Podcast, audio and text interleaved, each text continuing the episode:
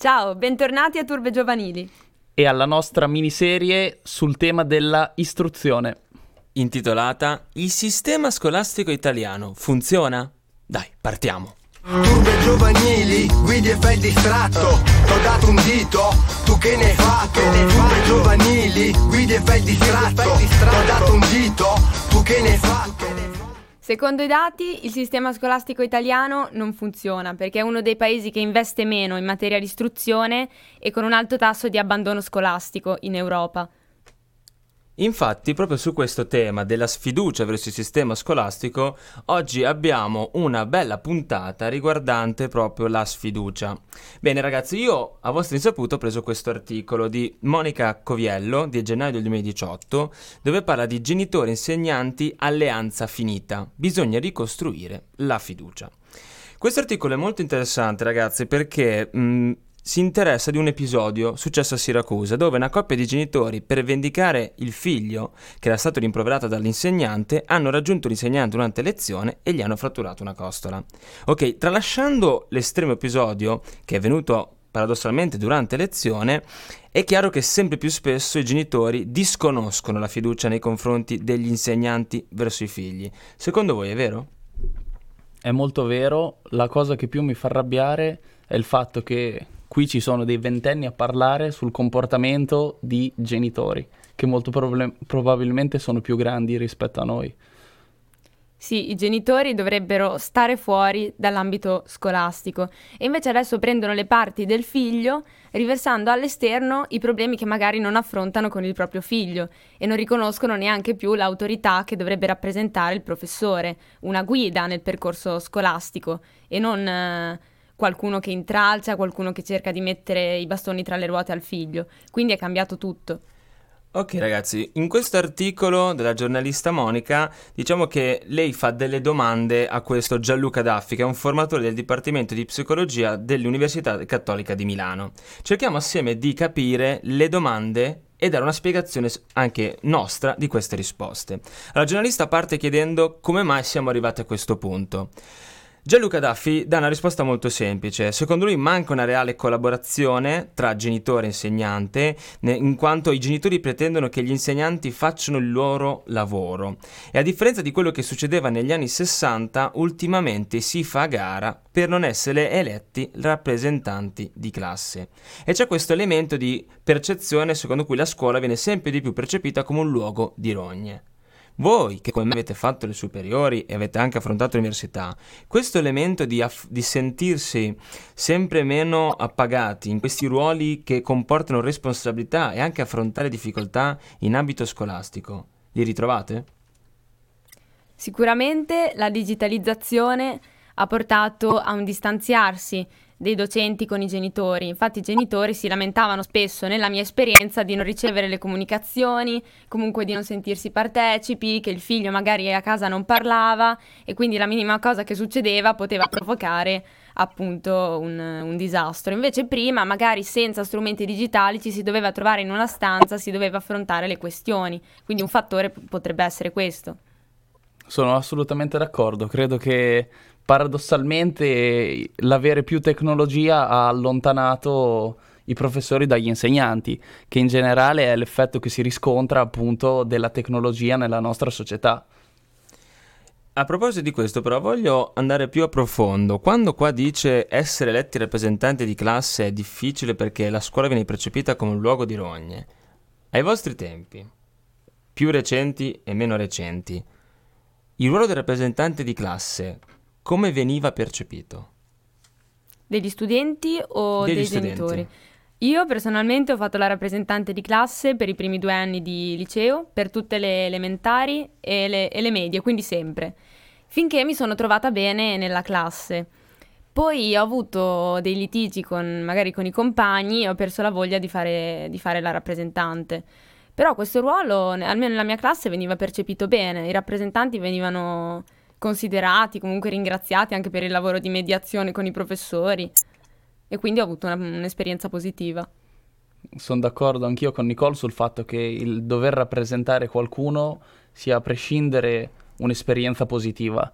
eh, si può sempre crescere nonostante gli enormi problemi che uno può incontrare. Poi è ovvio che avere dei professori eh, che devono essere addirittura difesi dai tuoi genitori eh, non credo sia la cosa più auspicabile, ecco.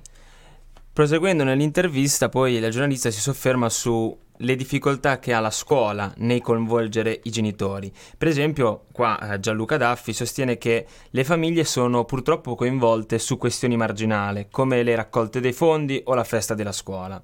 Sostanzialmente ci sono pochi eventi formativi a cui è prevista la partecipazione dei genitori, così queste due realtà, scuola e famiglia, hanno poche occasioni di confrontarsi apertamente e serenamente. E quindi quando esplodono discussioni L'insegnante viene sempre considerato come qualcuno che deve obbedire regole, alle regole che la famiglia detta. Secondo voi, come dovrebbe la scuola coinvolgere i genitori a collaborare? Sinceramente, oggi la scuola e la famiglia sono percepiti come due mondi contrastanti, dove ognuno vuole fare il proprio. Mentre prima la scuola si dava molto meno per scontata, non era scontato che il figlio andasse a scuola e quindi il genitore diceva se il professore dice così, tu devi fare così. Cioè i figli venivano anche abituati all'autorità, al rispetto delle regole. Invece soprattutto questa generazione Uh, tende anche a imporsi molto sui genitori perché sono sempre meno presenti e i genitori per farsi, tra virgolette, perdonare eh, esplodono in questi gesti eclatanti che non dovrebbero esserci e dovrebbero esserci invece piccoli gesti nella cura del figlio. Credo sia importante infatti sottolineare il fatto di quanto noi effettivamente siamo fortunati ad avere l'educazione e l'istruzione eh, considerata come un qualcosa di scontato, che c'è, esiste e che tutti possono tranquillamente studiare pagando il nulla fino all'età di 18 anni per poi decidere, prendere la scelta se eh, continuare con gli studi o iniziare a lavorare. Eh, posso assicurare, e sicuramente chi ha sentito i nostri episodi passati sa bene che io ho passato del tempo in Turchia, eh, posso assicurare, dicevo, che non in tutte le parti del mondo c'è chi ha questa fortuna. Andando invece avanti con un'ultima domanda che secondo me è sempre molto interessante perché Dopo qua si chiede come è cambiato il ruolo sociale dell'insegnante col passare degli anni e l'autore qua dà un'idea molto molto interessante che vorrei commentare insieme a voi. Lui dice che sì, è caduta l'idea dell'insegnante che merita rispetto, come hai anche detto te prima Nicole, e i ragazzi hanno cominciato a misurare la stima sulla base del guadagno. Perciò la scuola ha perso un po' di autorevolezza e la famiglia è, divent- è diventata minacciosa agli occhi della scuola. Secondo voi, ragazzi, il ruolo sociale dell'insegnante come è cambiato? L'insegnante è, ha un ruolo fondamentale all'interno della formazione delle persone e soprattutto dei ragazzi che stanno ancora, diciamo, decidendo se essere carne o pesce. Eh, è molto importante essere dei punti di riferimento ed è importante anche per i professori saper eh, dettare linee guida e saper stimolare nel, nell'interesse e nell'apprendimento tutti quelli che sono gli studenti, ovvero persone che dovranno prima o poi entrare nel mondo del lavoro. Nicole? Io credo che l'insegnante sia, sia vitale, che debba sì sapere le cose, ma che soprattutto debba sapere entrare in empatia con i ragazzi, cioè saperli guidare, sapersi eh, porre come persona. Perché un insegnante è innanzitutto una guida. Infatti nella mia esperienza io sono stata molto condizionata dagli insegnanti, anche se magari sapevo che non avrei dovuto. C'erano certe materie che facevo molto fatica a studiare perché non, venivo, non ero stimolata, invece altre materie di cui addirittura mi innamoravo, studiavo tutto il giorno. Quindi per certi ragazzi avere l'insegnante giusto può essere davvero la cosa che, che può cambiare la vita. Per concludere questo, questo, bellissimo articolo che ci ha dato degli ottimi spunti sulla quale invitiamo anche gli ascoltatori a riflettere, con la quale anche autoriflettersi, l'autore dà una soluzione, sostiene che per risolvere questo problema di rapporto, di relazione tra famiglia e scuola, la soluzione sia creare più occasioni di formazione nel confronto tra la scuola e la famiglia. Secondo voi ragazzi, quali potrebbero essere gli ambiti in grado di creare una maggiore correlazione e rapporto maggiormente stretto tra questi due soggetti sociali? Io credo che sia l'alunno che deve essere il punto d'incontro tra la scuola e la famiglia, che comunque la famiglia deve entrare in contatto sulla, eh, con la scuola con, attraverso i racconti del figlio, attraverso le sue esperienze, attraverso quello che, eh, quello che comunica e che dei diretti eh, ambiti di confronto tra docenti e genitori non, non siano così necessari. Quindi vado un po' contro con l'autore citato. Però Mm, vorrei un attimo analizzare questo tuo discorso perché fa- ti faccio un esempio. Un ragazzo di 14, 15, 16 anni che vede da una parte la famiglia che lo spinge verso una direzione e invece vede dall'altra parte la scuola che lo spinge dall'altra perché appunto manca questa correlazione diretta tra scuola e famiglia, ha la difficoltà di dover scegliere un percorso educativo. Questo sì però è una cosa che capita molto molto spesso, magari che il professore dica una certa cosa, poi la, il figlio va a casa e sente il babbo che dice la cosa, la cosa, opposta, quindi sta a lui la scelta, non credo che ci debba essere necessariamente una coesione tra l'opinione del professore e l'opinione del genitore, perché sarebbe, a questo punto sarebbe troppo difficile da raggiungere.